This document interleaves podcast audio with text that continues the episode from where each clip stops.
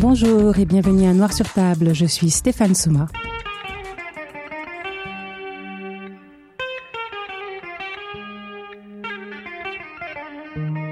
Senghor l'a décrite dans son recueil Chant d'ombre. Femme noire, femme obscure, huile que ne ride nul souffle, huile calme au flanc de l'athlète, au flanc des princes du Mali. Gazelle aux attaches célestes, les perles sont étoiles sur la nuit de ta peau. Cette femme, elle se nomme Aminata Farmo, elle est avec nous en studio aujourd'hui. Née au pays de la Teranga, Aminata déploie ses ailes et se dépose au Canada lorsqu'elle avait 8 ans. Depuis, elle a fait sienne le proverbe Je suis africaine non pas parce que je suis née en Afrique, mais parce que l'Afrique est née en moi. À travers son art, elle exprime ses racines dans lesquelles se tisse son métissage culturel et sa vision féministe. Oh oui, il faut le dire, car elle le clame et le réclame. Plus de droits pour les femmes. Et c'est avec conviction qu'elle porte ce flambeau sur sa plateforme Je suis femme. Avec Aminata, nous parlerons d'art militant et d'afroféminisme, à sa sauce et à la mienne, mais toujours de manière très pimentée, histoire de vous garder éveillé et surtout conscientisé. Aminata, bienvenue à Noir sur Table. Merci de me recevoir, Stéphane. Un plaisir de t'avoir en studio, surtout que je t'avais pas vu depuis le gala du rap. Le, le mot d'entrée est magnifique, magnifique. Je voulais que tu continues. J'aime bien les éloges. Hein. Oui. c'est ton, côté peut-être un peu sénégalais, on va dire. Mm, je, suis la griotte de la mm, soirée. Mm, Mais d'ailleurs, justement, pour planter le décor, je voulais qu'on reparte là où tu es né, mm-hmm. donc euh, au pays de la Teranga. D'accord pour essayer de comprendre en fait, parce que je me dis que j'ai vu que tu étais d'origine nigérienne, mais en même temps tu es né à Dakar. Mm-hmm. Là, je te vois à Ottawa. Mais en même temps, je sais aussi que tu as des attaches à Elmer. Mm-hmm. Dis-moi tout ça. Euh, mon Dieu, quel métissage, hein, ça commence dès ma naissance. D'accord. Donc, euh, mes parents sont d'origine nigérienne et puis mon père étudie. Il a étudié toute sa vie, un éternel étudiant. Donc, euh, je suis née dans ce contexte-là. Euh, il était euh, allé à Dakar finir ses études, mais finir sa maîtrise plutôt. à Dakar et c'est là que je suis née. En fait, je suis restée qu'une année, donc je ne me rappelle pas. Je sais juste que j'ai gardé le nom Aminata, qui est très commun au Sénégal. Donc, euh, je suis euh, je suis née en 81.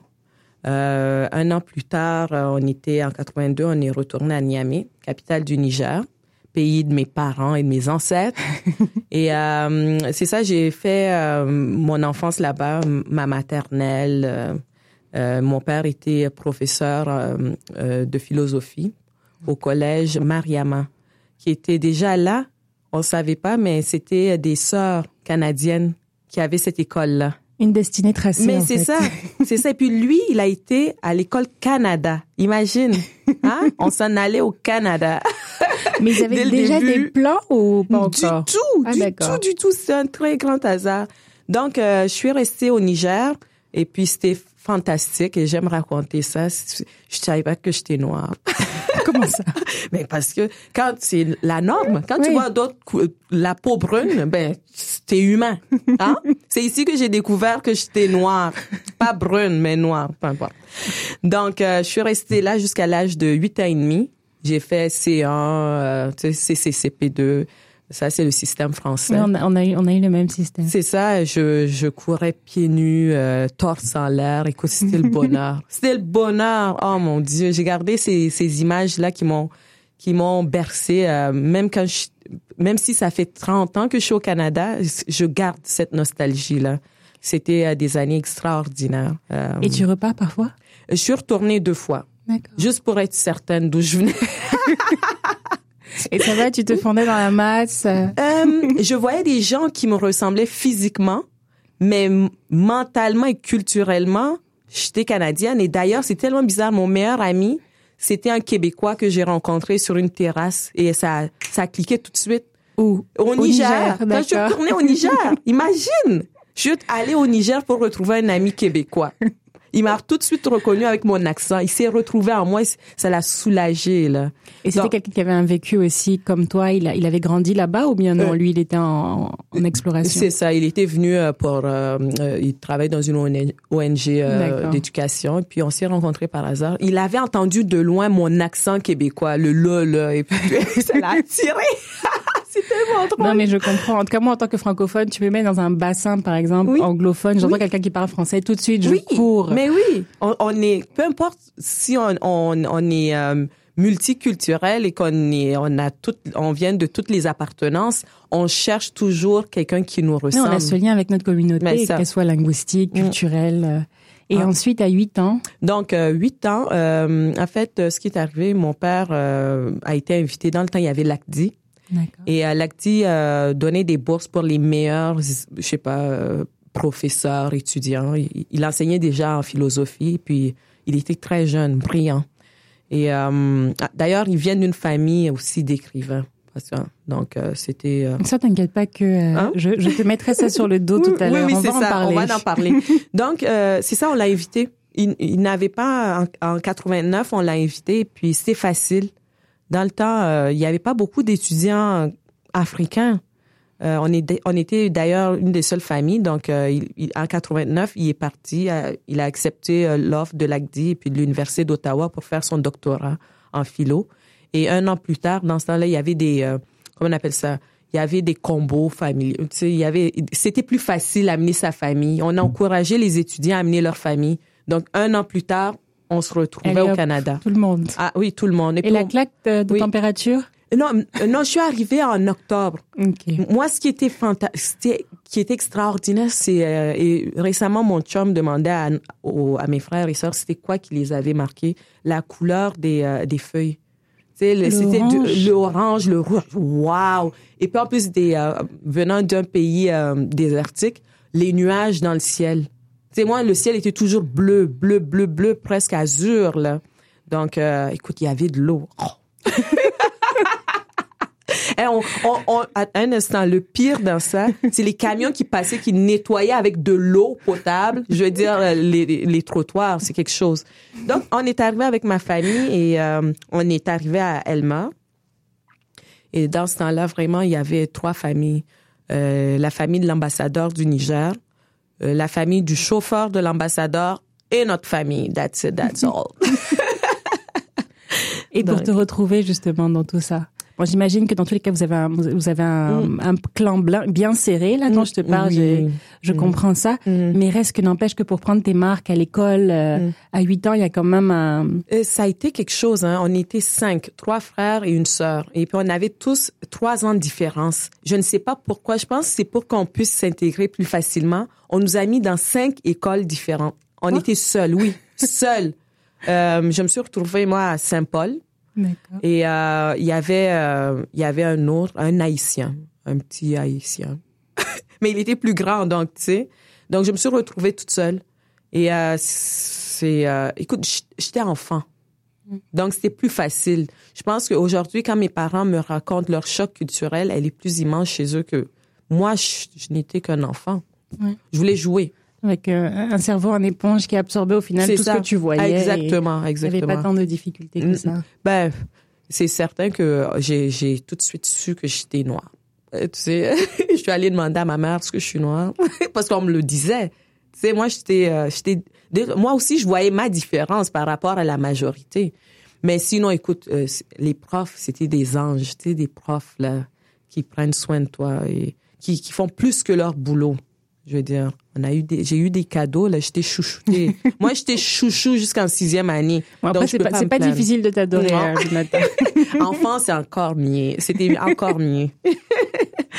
Mais euh, t'as, as hmm? abordé justement la, hmm. le fait que euh, tu viens d'une famille de, hmm. d'écrivains, de, d'artistes même, on, peut dire. Et aujourd'hui, je vois que c'est quelque chose que tu as perpétué, mais depuis ton plus jeune âge. Donc déjà, j'ai pu voir que dès l'âge de tes 10 ans, tu commençais déjà à gagner des prix. Et, tu faisais justement une, tu as fait une sculpture justement pour la ville de pour la ville de Elmer. Oui, c'est ça. Avec euh, cette tête d'africaine. Oui, oui. Donc, euh, alors raconte-moi tout ça. C'est cet héritage, c'est, mm. c'est tu l'as, on te l'a transmis, on, on, te forçait les samedis à faire de la peinture Absolument pas. Je sais que j'avais toujours un crayon que je dessinais, et puis toute la famille, tous les enfants savaient très bien dessiner. Et moi, c'était juste, j'avais toujours un crayon. Je ne sais pas, heureusement, j'étais bonne élève, mais je dessinais constamment. Les professeurs faisaient tout pour que je dessine pas, mais finalement, ils me laissaient dessiner. mais je passais mes cours et tout. Je ne sais pas, j'ai même, enfant, je, je ne sais pas, peut-être je suis née naïve, peut-être, mais j'ai jamais, euh, je me suis jamais dit que j'étais artiste. C'était une, une nature en moi. Hmm, je pense pas, voilà, c'est pas de la naïveté, c'est. Mais je ne sais pas, c'était dans moi. C'était normal que je, c'était inné, c'est ça même si ma ma euh, tante est la première artiste fait, euh, femme au Niger, là, comme je veux dire, c'est grand. Euh, les, euh, je ne sais pas si on a parlé des lettres, mais parlant des lettres, je viens d'une famille quand même qui mon grand-père a été le premier instituteur du côté de, de mon père du Niger, un des premiers en Afrique de l'Ouest. Il a été à l'école avec Sangor et c'est les premiers, ceux qui ont fait l'indépendance et des deux, des deux côtés, les deux grands-parents. Euh, C'était euh, des instituteurs qui ont fait partie du premier gouvernement. Ils ont écrit. Euh, Boubrama, écoute, c'est, il, est, il est monumental, son travail. Il paraît qu'il était un peu comme moi aujourd'hui. Il avait toujours un crayon. Il écrivait constamment. Écoute, il a fait une centaine de livres et puis il se levait juste les yeux. Des fois, quand on lui parlait, il continuait. On dirait qu'il il, devait. Ne me fais pas ça aujourd'hui. il devait déposer quelque chose. non, non, je vais pas te faire ça. Mais jamais je m'aurais imaginé non plus journaliste ou bien étudier en lettres. Tu vois? Moi, pour moi, j'étais artiste et tout ce qui m'intéressait, c'était les arts. Mais après, j'ai pas non plus l'impression qu'on peut te mettre dans une boîte. Parce qu'en faisant mes recherches, j'ai vu que tu faisais de la sculpture, de bah la peinture, de l'illustration. Oui, à tout. Euh, tu, tu fais tout. je suis fatiguée, là. la liste est longue. Mais comment est-ce que tu as développé justement cette... Euh, cette connaissance justement de, de, de, de tous ces domaines-là? Tu fais même du mannequinat. J'ai vu que et, à chaque fois tu es première. Oui, je sais pas. Dis-moi, j'ai aucune idée. Je sais pas. C'est la, c'est l'amour. C'est, c'est l'amour pour quelque chose, la curiosité d'aller jusqu'au bout. D'accord. Et euh, j'ai besoin de. C'est une façon pour moi de vivre. Si j'ai rien, je, je vis pas. Ça me fait vivre, tu vois, d'aller jusqu'au bout. Mais il y a aussi un défaut. Quand, quand tu es capable de... Il y a beaucoup de jeunes qui ont ça et je leur dis, tu peux tout faire, mais tu peux être bon dans un peu de tout et bon à rien du tout. tu comprends? Donc, aujourd'hui, la mi-trentaine, j'ai appris que c'est une chose à la fois et tu tu t'excelles. Tu fais une chose, j'essaie de faire une chose, mais je fais, j'essaie de faire trois choses. Là, en ce moment? plusieurs. Mais quand même, j'ai la sagette. Je ne sais pas, euh, Stéphane, c'est la passion. C'est la passion. Euh, je crois pas au hasard. D'ailleurs, j'achète jamais un ticket de loterie. je crois au travail. Je crois qu'il y a quelque chose de plus grand que nous. Je ne sais pas une loi universelle qui fait que la vie est juste pour ceux qui travaillent très fort. Et j'ai toujours fait, ça a l'air très facile, mais j'ai, moi, c'est quand je, m'embarque dans quelque chose, c'est une obsession. à ce point. Mais une, une obsession comme mm, agréable. Je, je, suis rassurée parce que justement, j'allais aborder le fait que euh, mm. tu es quand même reconnue aussi comme étant une artiste engagée. Mm. Alors être obsédée dans l'engagement, il n'y a pas de mal à ça. Et cet engagement, il t'est venu comment? Euh, Ah bon, là c'est euh, de fil en aiguille. J'étais artiste, mais en fait j'étais mannequin aussi. J'aimais ça. En passant, le mannequinat, c'est important de parler de ça. Euh, en venant au Canada, on cherche à s'identifier. À la télévision, il y avait Oprah et puis il y avait Naomi. Tu vois? Donc, c'était simple. Et puis, euh, moi, voyant autour de moi la difficulté que mes parents avaient d'intégrer le travail et tout, je voulais être riche. Je pense que je suis tombée vraiment, c'est typique je suis tombée vraiment dans l'américaine noire typique là qui veut s'enrichir par le basketball ou le mannequinat ou peu importe la richesse très vite acquise et puis la ma jeunesse faisait ça. C'est ça. Donc euh, c'est ça j'ai j'ai fait euh, c'était it, was a little girl dream, je l'ai fait de princesse Et ensuite, euh, j'ai j'ai commencé à 14 ans, j'ai fini, j'ai pris ma retraite à 24 ans, ma retraite. comme ça. J'en avais marre, je voulais être derrière. Je voulais plus être euh, euh, la poupée une poupée de quelqu'un ou bien le soldat de quelqu'un d'un créateur parce que je savais que j'étais déjà créatrice. Donc je suis revenue à mes sources et je suis retournée aux études à l'école pas pas parce que je ne sais pas les études c'est important pour moi quand même pas parce que je savais pas dessiner, mais c'était important d'apprendre les structures et puis l'histoire. Perfectionner ton art. Exactement. Donc, euh, je me suis plongée complètement. J'ai vécu de mon art. Et petit, et, pendant que j'explorais l'art et tout ça, j'étais en quête d'identité aussi. Parce qu'à un moment donné, ça va, ça vient, que tu le veux ou non. Et ici, on te rappelle souvent, et c'est correct, j'adore raconter mon histoire. On, on, te ramène souvent, sans le vouloir, à tu viens d'ailleurs d'où tu viens, tout de suite. Euh, c'est correct, j'aime raconter, j'aime parler. tu es au bon endroit. oui, je, suis griotte. griotte. Donc, euh, c'est ça, il s'est passé à un moment donné, je sais pas si c'est une crise identitaire, mais je voulais aller voir. Je voulais aller, j'avais gardé cette nostalgie, cette beauté, puis mes parents qui parlaient toujours de leur enfance, là. Écoute, c'était plus beau que, que ce que j'ai retrouvé. je suis retournée. La première fois en 2008 ou 2007 ou 2008, six mois. J'ai adoré. C'était la lune de miel. Vraiment pour six mois, là. Mais tu ne vis pas. J'étais touriste. J'avais vu le dessus. C'était magnifique. Il m'a fallu retourner une deuxième fois au Niger, un an, pour vraiment vivre, là. Vivre la vie quotidienne des gens. Et, tu sais, ils finissent par euh, te prendre pour ils te montrent leur face. Et moi, je leur montre La lune de miel se termine, le mariage commence. C'est ça.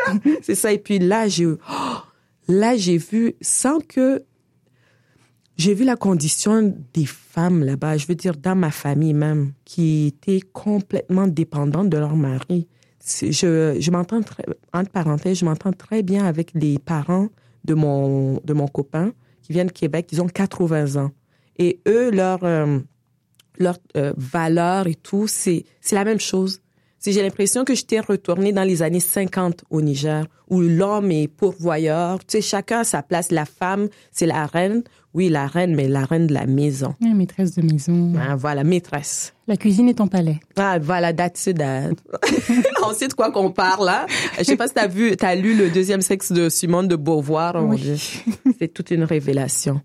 Donc, euh, j'étais revenue choquée, je pense. Je pense que j'étais revenue même avec un stress post-traumatique parce que quand je suis revenue pendant six mois, je pouvais rien faire.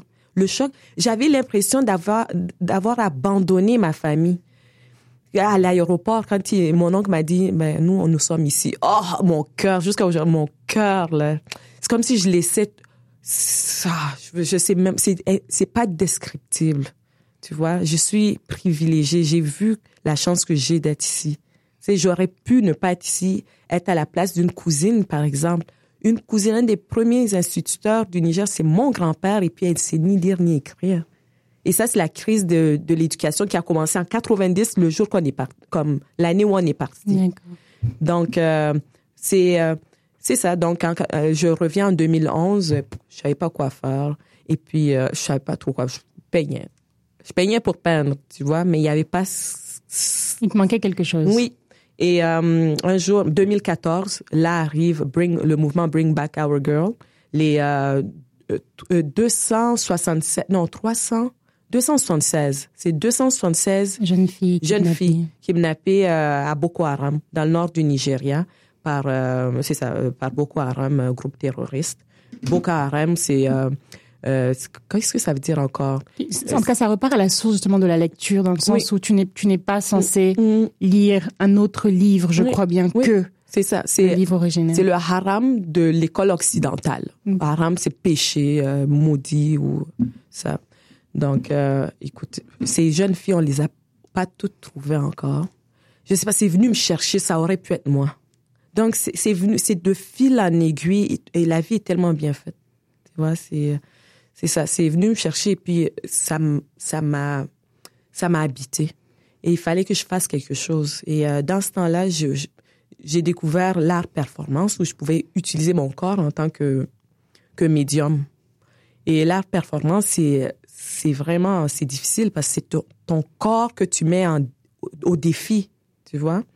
Donc, euh, j'ai eu cette idée-là de, de, confectionner une robe de 3 mètres de diamètre avec euh, des photos que j'ai trouvées sur Internet des petites filles. Et de l'autre, la moitié de la robe, c'est les petites filles. Et l'autre moitié, c'était des, des grandes leaders, euh, des femmes policières, des premières dames. C'est, et il s'est passé quelque chose à l'intérieur de moi. On dirait qu'à chaque fois, et en plus, je repassais, je transférais ces images-là sur une robe, un tissu blanc. Donc, je l'ai fait physiquement. Et maintenant, ben, où est-ce que je vais porter cette robe-là? On, dis à ma mère, on s'en va au Parlement du Canada. C'est une blague, là, tu sais. Et, j'ai vu cette photo qui est justement très, très, très puissante. C'était une idée folle. J'ai dit, ils vont me rire de moi. Ma mère a dit, t'as rien à perdre. Appelle, j'appelle au Parlement. Et puis, c'est avant les attentats. Écoute, au Parlement, c'était vraiment très peace and love, là. Tu rentres, tu fais ce que tu veux. Deux jours plus tard, j'ai une réponse. Oui, tu peux venir pendant 30 jours euh, militer. Mais bon, maintenant, explique-moi. Donc, pendant ces 30 jours, tu restes devant le Parlement tout le temps ou tu rentres après? Mais ce que je faisais, à part les, les journées, j'avais calculé, j'ai pas les, les chiffres exacts, c'était, euh, je portais la cause. Je portais les filles avec moi. Je me suis installée là où on, au Parlement, là où euh, tous les nationalités passaient. D'ailleurs, les Chinois pensaient que j'étais une mariée avec leur caméra me prenant en photo. C'était tellement drôle. Et euh, c'est ça, c'était de midi à 17 heures. D'accord. Donc, fois 30, moins les journées de pluie, c'était quelque chose, je, je c'était, j'étais pas, en fait, j'étais pas connue, j'avais pas une sainte, j'avais pas de relation, mais j'avais ma détermination et ma folie. et c'était pour moi que je le faisais. C'était, c'est, non, c'est pas vrai. Au début, c'était pour les filles, je le faisais. Mais c'est elles qui ont transformé ma vie tu vois. Et c'était pas assez. Euh, ça, je l'ai fait au mois de juin. Et au mois de février, ben, encore quelque chose. Tu sais, les artistes, on ne pense pas, on, ne, on est inspiré. L'idée ne venait pas de moi. Quelque chose est venu en moi. Et puis, je, bon, grève de la faim. Tu te retrouves en fait dans une sorte d'incarnation ben, de la cause. Ça me possédait, ça me quittait pas. Donc, euh, j'arrive, je dis à mon père, bon, c'est l'histoire, euh, c'est le monde de l'histoire des Noirs. Je vais appeler à l'université d'Ottawa. C'est vraiment comme ça, Stéphane, ça se passe. Moi, c'est comme ça. Je suis appelée. Tu te lances. Je suis appelée. C'est ça. Donc, euh, je fais mes démarches. Je suis acceptée. Euh, je vais avec mon kiosque, grève de la faim, 30 jours, qui a failli mal tourner d'ailleurs. Je ne comprends pas. ton kiosque grève de la faim. Mais j'avais fait des, un grand banderole comme ça avec Bring Back Our Girls grève le faim pour. C'est juste pour faire. Euh, c'était un coup médiatique en fait. C'était du marketing pratiquement. Le le euh, art performance c'est euh, c'est c'est militer oui, mais c'est aussi des trucs chocs pour aller au-dessus de soi-même. Aller chercher quelque chose de plus plus haut que nous. C'est de se sacrifier, c'est de s'abandonner pour une cause. C'est où mon corps est l'outil pour revendiquer des causes. C'est vraiment dans cette c'est, euh, en tout cas, c'est ça. Donc, euh, je me suis retrouvée avec, euh, avec une, à côté du kiosque de, de l'ambassade de Palestine. J'ai adoré l'ambassadeur. Yeah! Lui, il, est là, il était là pour les Palestiniens, pour Gaza, et puis moi, j'étais là pour les filles au Nigeria. Et mais c'est ça, j'ai j'ai j'ai fait ce, ce j'ai fait euh, cette performance durant 30 jours et puis une des la dernière l'avant-dernière journée, j'ai été déshydratée, j'ai dû être hospitalisée. Justement parce que moi je suis tombée sur cette photo de toi à ah l'hôpital. Oui, là là je suis comme OK, c'est beau. Là ça a commencé à me dire pourquoi je je sais pas pourquoi se sacrifier, je peux faire quelque chose de plus grand, mais je savais pas. Mais je me suis retrouvée à l'université, j'étais assise et je voyais les étudiants moi, j'avais quitté l'école à 17 ans, à euh, secondaire 5, je veux dire, pour faire ma vie, pour être dans le monde professionnel. Et euh, je, comme, ah, j'aimerais retourner aux études. tu sais, je suis revenue avec quelque chose, malgré tout. On, on a parlé de ma cause, c'est vrai, mais je suis revenue avec quelque chose qui travaillait en moi, les lettres qui travaillaient en moi. Donc au final, euh, mm-hmm. tu te retrouves à l'université? Mais non, j'ai fait une troisième affaire aussi. C'est cette marche que j'ai fait. Une autre idée qui est venue.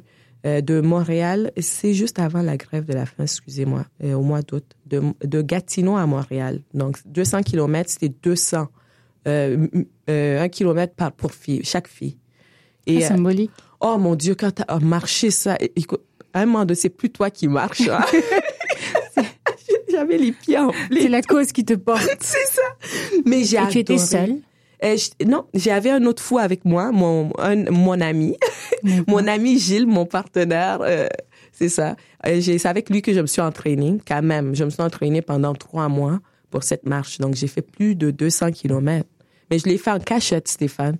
Euh, je pouvais pas dire à mes parents que j'allais marcher au bord de la 148 toute seule. Enfin, j'allais faire toute seule. Finalement, mais mon ami, il a tellement aimé marcher avec moi qu'il a décidé de m'accompagner. Et je suis partie partie le 1er août. Je suis arrivée le 6. Ça m'a pris six jours. Pas d'argent, rien du tout.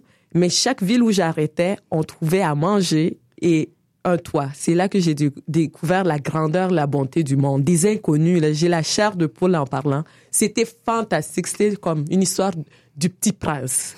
Aurais-tu nous écrire un livre avec ça? Je devrais, hein? oui. Non, mais il faudrait, la 148, c'est un roman parce que j'avais rien. Là, tu me donnes le goût, là. Ah, je te jure. Il faut s'abandonner pour voir la grandeur du monde. Et c'est pas ceux qui ont de l'argent. C'est ceux qui ont du cœur. Et il y en a toujours. Fallait, il faut faire confiance. Je, je savais jamais quand est-ce que j'allais trouver une place à chaque ville. C'est en dernier, quand on arrivé vers 5 heures qu'on, qu'on cherchait une place. Et écoute, on est arrivé à Montréal, le ventre plein, les, les pieds en compote, le ventre plein et heureux.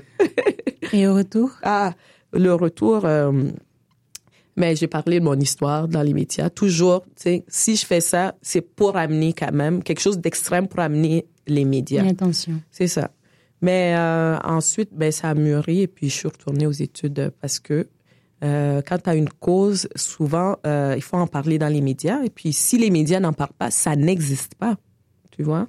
Donc, j'ai dit, bon, quand à courir après les journalistes, je vais devenir journaliste. C'est comme ça que je suis devenue journaliste. C'est comme ça. Comme ça, tout simplement. C'est une belle histoire. oh, merci. non, j'aime bien la raconter. C'est rare que je la raconte, mais on dirait que quand je te la raconte, je réalise. C'était fou. J'avais peur, mais euh, je me lançais parce que ça me possédait, ça me je pouvais pas dormir quand je suis dans cet état-là. Faut que je le fasse. Point final. Et justement, ton journalisme, mm. au final, c'est toujours de l'engagement. Euh, oui, c'était ça. C'est, euh, je retournais aux études et puis j'allais faire, euh, j'allais parler de mes filles. J'allais faire un documentaire. Tu l'as fait? non, je l'ai pas fait encore. C'est bien trop dangereux. Là, ils ont, là, mes parents, wow, pompon les filles, là. Tu t'en vas pas à euh, tu t'en vas pas Nigeria, dans le, non, dans le nord, je crois bien. C'est ça. Tu vas te faire kidnapper. Trouve une autre façon. Donc, pour l'instant, ben, je donne la voix à ceux qui n'en ont pas. Des marginalisés, des gens que les médias traditionnels ne prennent pas. Je, j'aime faire raconter des histoires. Je suis curieuse. J'ai toujours voulu être dans la peau des gens. Qu'est-ce qui se passe dans les maisons? Je fais, je fais ce que je peux faire. Un jour, un jour, on m'a donné deux contacts de ces filles-là, quand même, qui se trouvent aux États-Unis. Donc, euh, je garde ça. C'est juste, le temps n'est pas arrivé. D'accord. Inch'Allah, je vais le faire. Au final, c'était important pour moi aussi de, te, mm. de te demander c'est quoi ta vision féministe? Parce que c'est quand même un domaine sur lequel je te vois beaucoup. Hmm. Étant donné que tu as tu as quand même cette présence médiatique comme on dit, mais je te vois beaucoup quand on parle de féminisme justement au Canada et tout particulièrement d'afro-féminisme. Oui. Euh, euh, tu seras surprise et puis j'étais surprise. Euh, en fait, je réalise pas ma, ma notoriété encore. Quand je sors, on me dit ah c'est toi non, non. Je dis ah oui c'est moi. et ce que j'apprends, je l'apprends là maintenant on dirait que plus tu es connu, les gens ont besoin de t'étiqueter. C'est de mettre une étiquette. Il faut qu'on te, qu'on dise, bon, Aminata, elle est ici ou ça ou ça. Moi, je fais ce que je sens, tu vois. Euh, ben, l'afroféminisme, c'est une évidence. Comme je me suis jamais dit féministe, mais toute ma vie, moi, je me suis rébellée. Comme, Tu vois, je viens d'une famille traditionnelle africaine. Puis euh, moi, j'ai fait des grèves de vaisselle. No way. si mon frère il le fait pas, moi je le fais pas. J'avais une tête comme ça. En fait, j'ai toujours. Mais c'est pas le fait d'être féministe, c'est juste j'ai toujours été affamée de justice et d'équité. D'équité et puis de logique. Je comprenais pas. non, non, mais c'est logique. Non, mais comment ça se fait que moi, fille, on m'oblige à faire la vaisselle alors que lui aussi il a des mains? C'est comme ça je voyais ça, là. 50-50. Euh, mais c'est ça. Fais ta vaisselle. ne me condamne pas, là. Ou bien des trucs comme euh, si tu le fais pas aujourd'hui, euh, tu vas le faire chez ton mari. Oh my God. Là, tu mourrais. Là, je meurs, je meurs, je fonds. Mais donc, c'est ça, on m'a approché, euh, TFO m'a approché pour euh, parler de l'afroféminisme et j'ai fait mes recherches et je me suis retrouvée. Je ah ben si c'est ça, ben je suis ça. Parce que je vis les deux. Et j'ai d'autres appartenances. Je suis noire, oui. Je suis femme. Euh, écoute, j'ai des appartenances culinaires, comme, tu sais, je suis plutôt chinoise. Américaine, les films, la culture, je connais toute de la citoyenne du monde. Quoi. Ouais, je connais tout de l'entertainment américain, tu sais, Access Hollywood et tout ça. Je connais tous les potins. Donc, euh, mais quand même, il faut que je reconnaisse que je vis ces défis-là à chaque jour, tu sais. Dans quel euh, sens? Écoute, euh, je vais te dire pourquoi. au Canada, je peux, je, je pas dans la poids tout le monde. En France, on te le fait sentir tout de suite. Hein? C'est évident. Donc, tu peux te battre contre. Au Canada, c'est pas officiel, c'est officieux. Ça a toujours été silencieux. Et euh, je j'ai jamais cru au, racisme parce que je me suis peut-être c'est des histoires que je me fais. À moins que quelqu'un quand j'étais enfant on me traite de négresse ou blablabla. Donc euh, c'est en vivant avec mon copain qui est 100% québécois blanc que j'ai vu la différence. Quand je me promène avec lui, comment les gens sont open et hey, son monde est fantastique. Monsieur, veux-tu de l'aide? Allô? On, on le regarde même pas une seconde pour voir s'il est en train de voler quelque chose. Je veux dire? Non, mais j'ai dit, un mais moi, c'est pas ça mon monde. Quand je me promène. Tu jamais réalisé avant? Jamais. Mais je l'ai réalisé, mais comme si c'était pas officiel. Je pouvais pas le dire tout haut. Et tu n'en étais peut-être même pas sûre. Mais j'étais pas sûre. que c'est moi qui rêvais. C'est ça. Peut-être qu'elle m'a pas si mal regardé que ça. C'est ça. Parce que moi, je suis très optimiste. Si tu es baveuse avec moi, je vais être encore plus gentille. C'est comme ça que je suis. Je suis pas agressive. Là. Je connais, il y en a de la communauté confrontation. Là. Mais moi, je vais être encore plus. À moins que là, tu exagères. Là, tu auras mon coup de poing. non, c'est une blague. C'est violence ici. Non, non, non, non. non, mais c'est là que j'ai dit, mon Dieu, quand j'accompagne ma mère, je comprends pourquoi elle est, son visage comme crispé. Parce que ça se sent. Ou bien quand j'accompagne récemment mon grand frère, pauvre mes frères, j'en ai trois. C'est des gens qui ont fait leur bac, ils conduisent des voitures de luxe, je veux dire, ils contribuent à la société, là. Malgré ça, ils se font tellement arrêter. Imagine mon grand frère, dans sa Cadillac noire, il a dû vendre ça. Un jour, il a dû vendre sa Cadillac parce qu'il se faisait toujours arrêter. Il dit, voyons donc, il appelle un de ses amis d'enfance policier. Quelqu'un lui a mis, je dis, ça pas c'est qui? Lui pouvait savoir une note. Donc, il se faisait toujours arrêter comme suspect. Comme dans leur monde, c'est lourd. C'est lourd. Et puis, moi, je ne sais pas, c'est mon attitude peut-être. Tu sais, plus t'es con avec moi, plus moi, je suis gentil avec toi. Donc, ça passe comme ça filtre. Mais je porte la douleur des autres parce que je le sens, je suis très sensible. Mais vraiment, ces deux dernières années avec mon chum, oh my... J'ai de la difficulté maintenant de sortir avec mes frères comme ceux qui vivent. C'est pas facile. Donc, euh, et puis côté sexisme, ben écoute, euh, c'est double. C'est dans les deux cultures. Hein.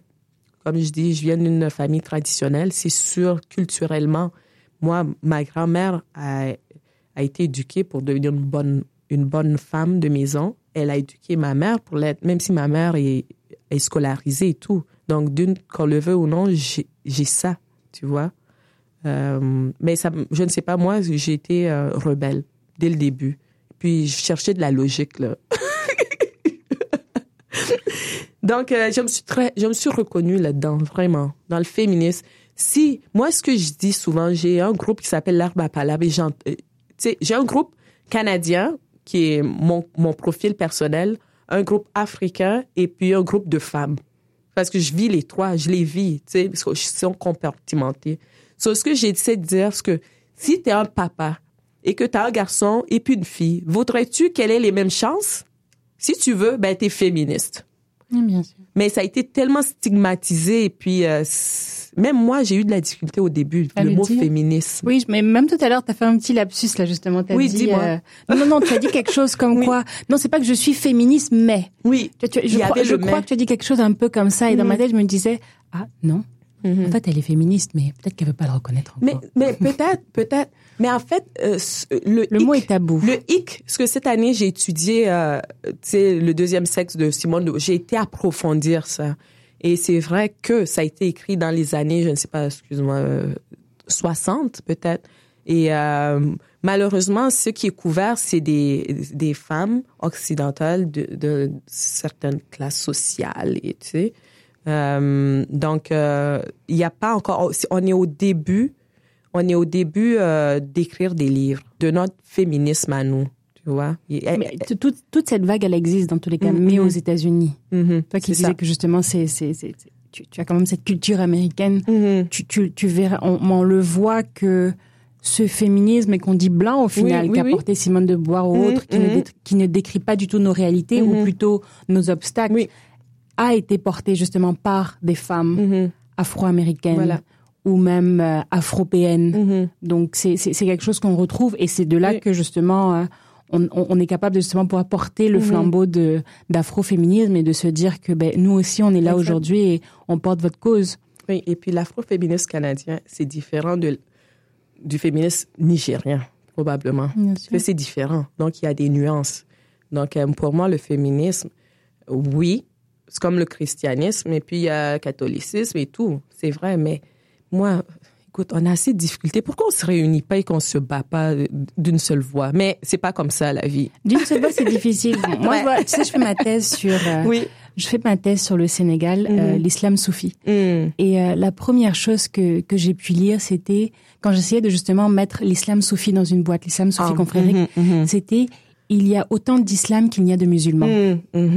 Alors, ce serait très, sache Stéphane que ce sera très difficile pour toi, dès le début, d'aller trouver une définition qui te dirait exactement ce que c'est. Mhm. Et le féminisme, je trouve que c'est la même chose. Il y a autant de féminisme qu'il y a de femmes. De femmes, absolument. Tout simplement. Absolument. Parce que chacun vit ses réalités, chacun a ses propres obstacles, chacun a ses avantages, ses désavantages, que ce soit de couleur, de langue, de, t'as des, tu, peux te retrouver avec une féministe, euh, franco-ontarienne. Voilà, absolument. tu vois, qui, qui est prône pour le franco. Euh, mais mon féminisme, je t'assure, ça, ça commence à naître et puis c'est pas mûr encore. Parce que euh, récemment, euh, parce que si j'étais à l'aise là-dedans et si j'étais sûre de ce que mon féminisme est pour moi, pour Aminata, quand on me vient et qu'on me dit, tu utilises trop ton sex appeal, qu'est-ce que ça veut dire? Tu sais, t'es trop flirty dans tes photos. Les gens te prendront pas au sérieux. Hein? Donc, qu'est-ce que je fais? Je montre mon visage et puis je montre mes notes de, de philosophie. Et... Pour te donner plus de crédit? je sais pas. C'est pas ce que je fais. Je me cherche. Mais comme, comme je dis, je, je me sens comme Aminata. Je me suis jamais sentie catégorisée. Je vis, je, je me vis et je vis mes expériences. Donc, euh, c'est ça. Donc, euh, c'est bien. Je suis au début de, de mon féminisme, de féminisme à Aminata. Mhm. Et comment est-ce que tu penses que le, ta, ta, vie au Canada a influencé justement, toi qui parlais justement du fait que mhm. tu, tu, tu, es quand même d'origine nigériane, tu as, tu as eu ce vécu, cette tradition, mhm. comment tu penses que le Canada a influencé, que ce soit tes choix euh, professionnels ou tout simplement même ta vision du monde? Mais moi, je, je me sens canadienne. le Canada m'a pas influencé, je le suis dedans. Et le Canada est dedans moi et je suis dedans le Canada. je sais pas, ça fait du sens. ça fait du sens. C'est plutôt clair. c'est ça, ça m'a pas, parce que c'est vrai. Je suis venue ici, imagine, je, je disais à mes parents, même eux, ils sont Canadiens. Parce que quand tu retournes là-bas, là, ils ont de la difficulté, là. Tu sais, ils sont arrivés ici à 30 ans. Ça fait 30 euh, quelque chose à, tu vois? Imagine, tu retires les cinq ans de leur vie qu'ils ne se, ils se rappellent pas. Donc, ils sont plus, ils ont plus vécu ici. Pareil pour moi. Je suis venue à 8 ans. Imagine, enlève 5 ans, je me rappelle peut-être 3 ans. Donc, toute ma vie a été faite ici. Mais ce que j'ai appris en retournant, parce que j'avais euh, l'idée, euh, l'enfant avait son monde africain qui est fantasmé. Là, j'ai compris ce que j'avais. J'avais une, il y avait du potentiel, ce que mes cousins et des millions d'autres Nigériens n'avaient pas. Parce qu'ils sont là, diplômés, mais sous l'arbre, en train de boire du thé. Moi, je peux rêver à n'importe quoi. La seule, euh, le seul obstacle que j'ai, c'est ma peur. Tu sais, qui est imaginaire. C'est tout. J'ai le potentiel, je peux rêver. C'est, ça que le Canada m'a apporté. Le potentiel. Et je pensais que c'était pareil ailleurs, mais c'est pas vrai. Il y a rien pour les jeunes. Il y a rien pour les adultes. Il y a absolument rien. Imagine pour les livres dans un pays désertique. Il n'y a pas de livres. Qu'est-ce qu'ils vont lire? Heureusement que la technologie commence à arriver. Donc, tu sais, là, on peut... Euh, des, souvent, euh, il arrive quelque chose au Niger, nous sommes, on est les premiers à savoir. Ils savent même pas. Avec RFI et le reste. Oui, c'est ça. Donc, le Canada m'a apporté potentiel d'être qui je veux. Et je l'utilise, je pense, depuis que je suis enfant. En parlant de comment tu utilises justement toutes tes ressources et tous les outils qui sont à, ta disposition, tu as créé cette plateforme qui s'appelle Je suis femme. Mm-hmm. Quel est le message ou quelle est la portée et, la vision que tu as pour, ce, pour cette plateforme-là? Euh, là, je suis rendue dans ma vie où j'ai été tellement gâtée et j'ai eu tellement d'expériences que il est temps, c'est comme je déborde. Je pense qu'à un moment donné, c'est si tu gardes ça, ça va te brûler. C'est le temps que je partage et que j'utilise cette plateforme pour que d'autres puissent en, en profiter. Sincèrement, je suis rendue là avec mon développement là. Euh, je suis femme est arrivée à une heure du matin par hasard. Stéphane, c'est ça. Mais je suis femme était médité pendant deux ans. Mais je planifiais quelque chose qui bouillait.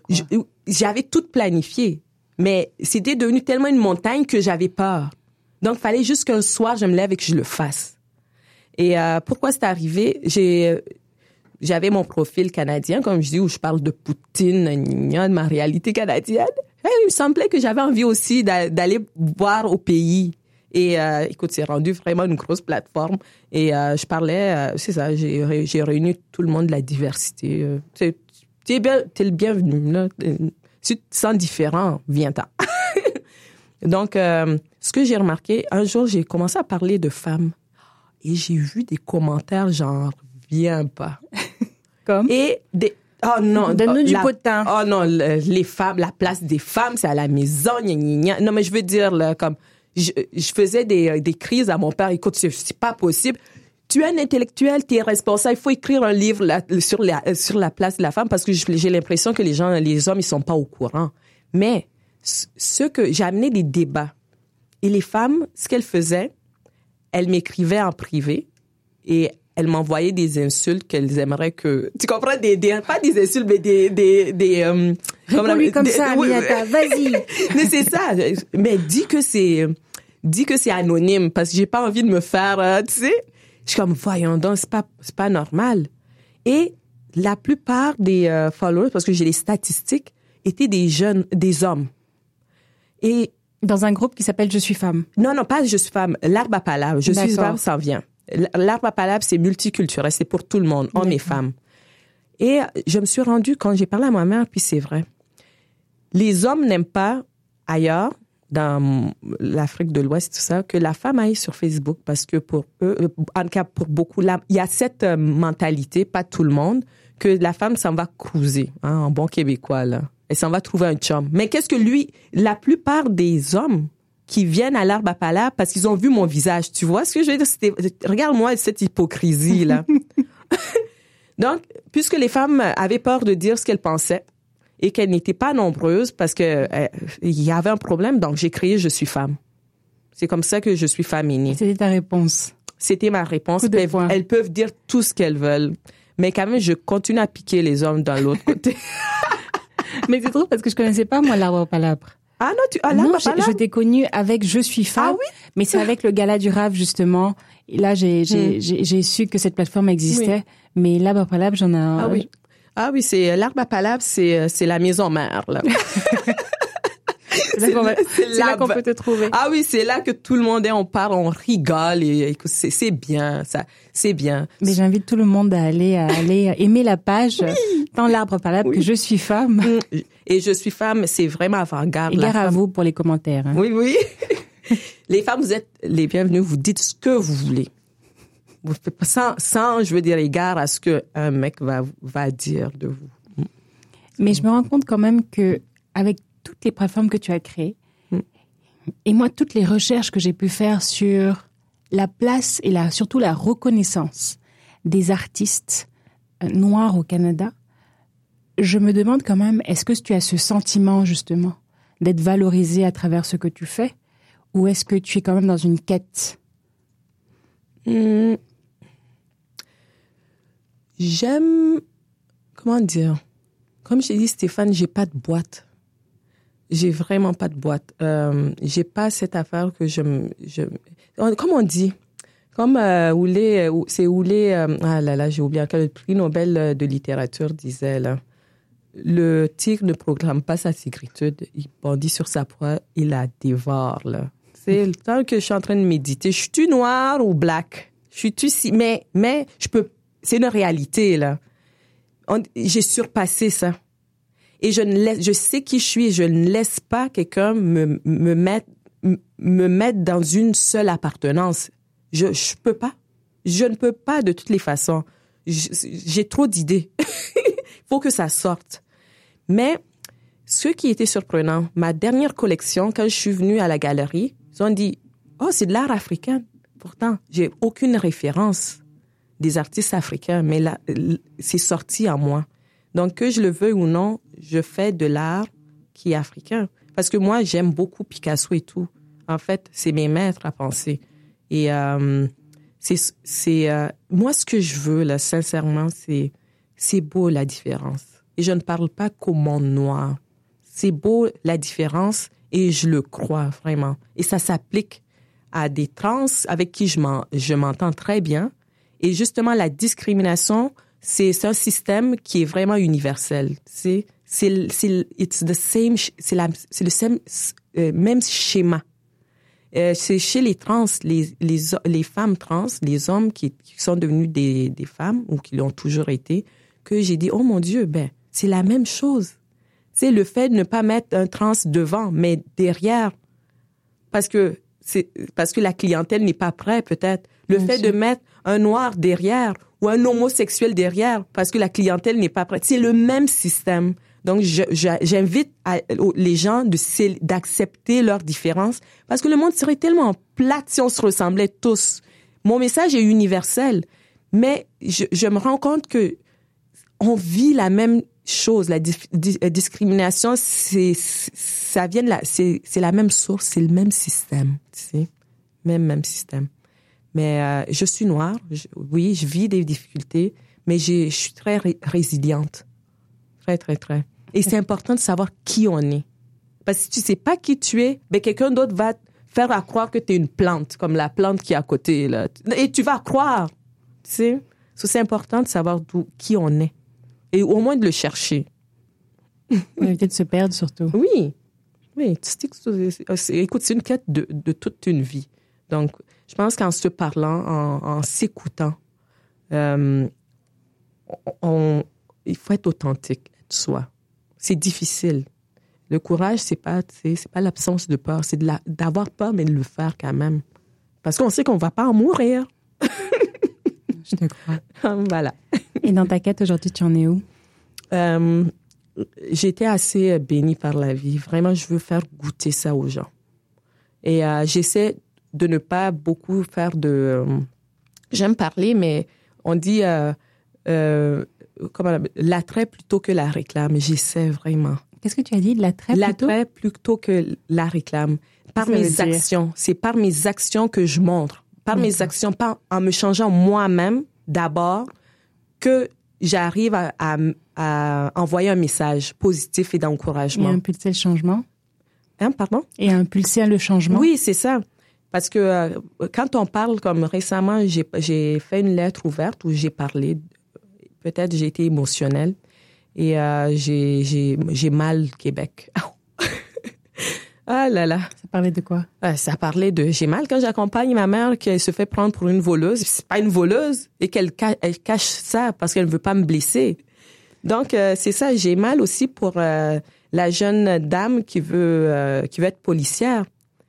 Et imagine, peu importe, qui veut être policière, qui est voilée par exemple. Moi, en tant que féministe, là, Imagine cette femme-là, qu'elle soit, que soit obligée ou non, que soit sa seule façon de se sortir du joug de son mari, peut-être, c'est de retourner aux études et d'avoir un emploi. Et puis là, le Québec veut lui imposer, ou certains Québécois, excusez, pas le Québec, veut lui imposer de, de lui retirer son voile. Comme, tu sais, le choix. Il faut avoir le choix. Je suis pour le, donc je me suis, j'ai écrit toute une liste de ce qui me dérangeait pas. Et euh, j'ai, lu des choses qui me plaisaient pas parce que tout le monde n'était pas d'avis. Mais c'est ce que je vivais, c'est ma réalité là. Je peux pas la nier. Comment vous voulez que je dise ma, que je, j'explique ma réalité, c'est ma réalité. Donc euh, c'est la dernière fois j'ai décidé à partir de là d'agir. Et tu lâches plus les choses. C'est ça, j'ai créé quelque chose, ça s'en vient. Il y a une phrase que euh, sur laquelle j'aimerais qu'on revienne qui est de Emma Amos, qui est une artiste afro-américaine, qui avait parlé du fait que pour elle, être une artiste noire, le fait de juste marcher dans un studio, c'est un acte politique. Et étant donné qu'on parle d'art militant, j'aimerais que tu me dises qu'est-ce que tu penses de cette vision-là, justement? Mm-hmm. Comme je disais plus tôt, euh, je me considère comme artiste et mon intention, c'est de créer. Ça, ça va de soi. Mais il existe des inégalités et c'est vrai que c'est, it's a statement. Parce que on parle à des jeunes, on parle, on diffuse un message, on, on inculque des connaissances, on éveille les consciences et euh, je pense que c'est utile. L'art, l'art même est politique, qu'on le veuille ou non. C'est par les émotions qu'on arrive à transformer le monde. Et c'est par les artistes qu'on arrive.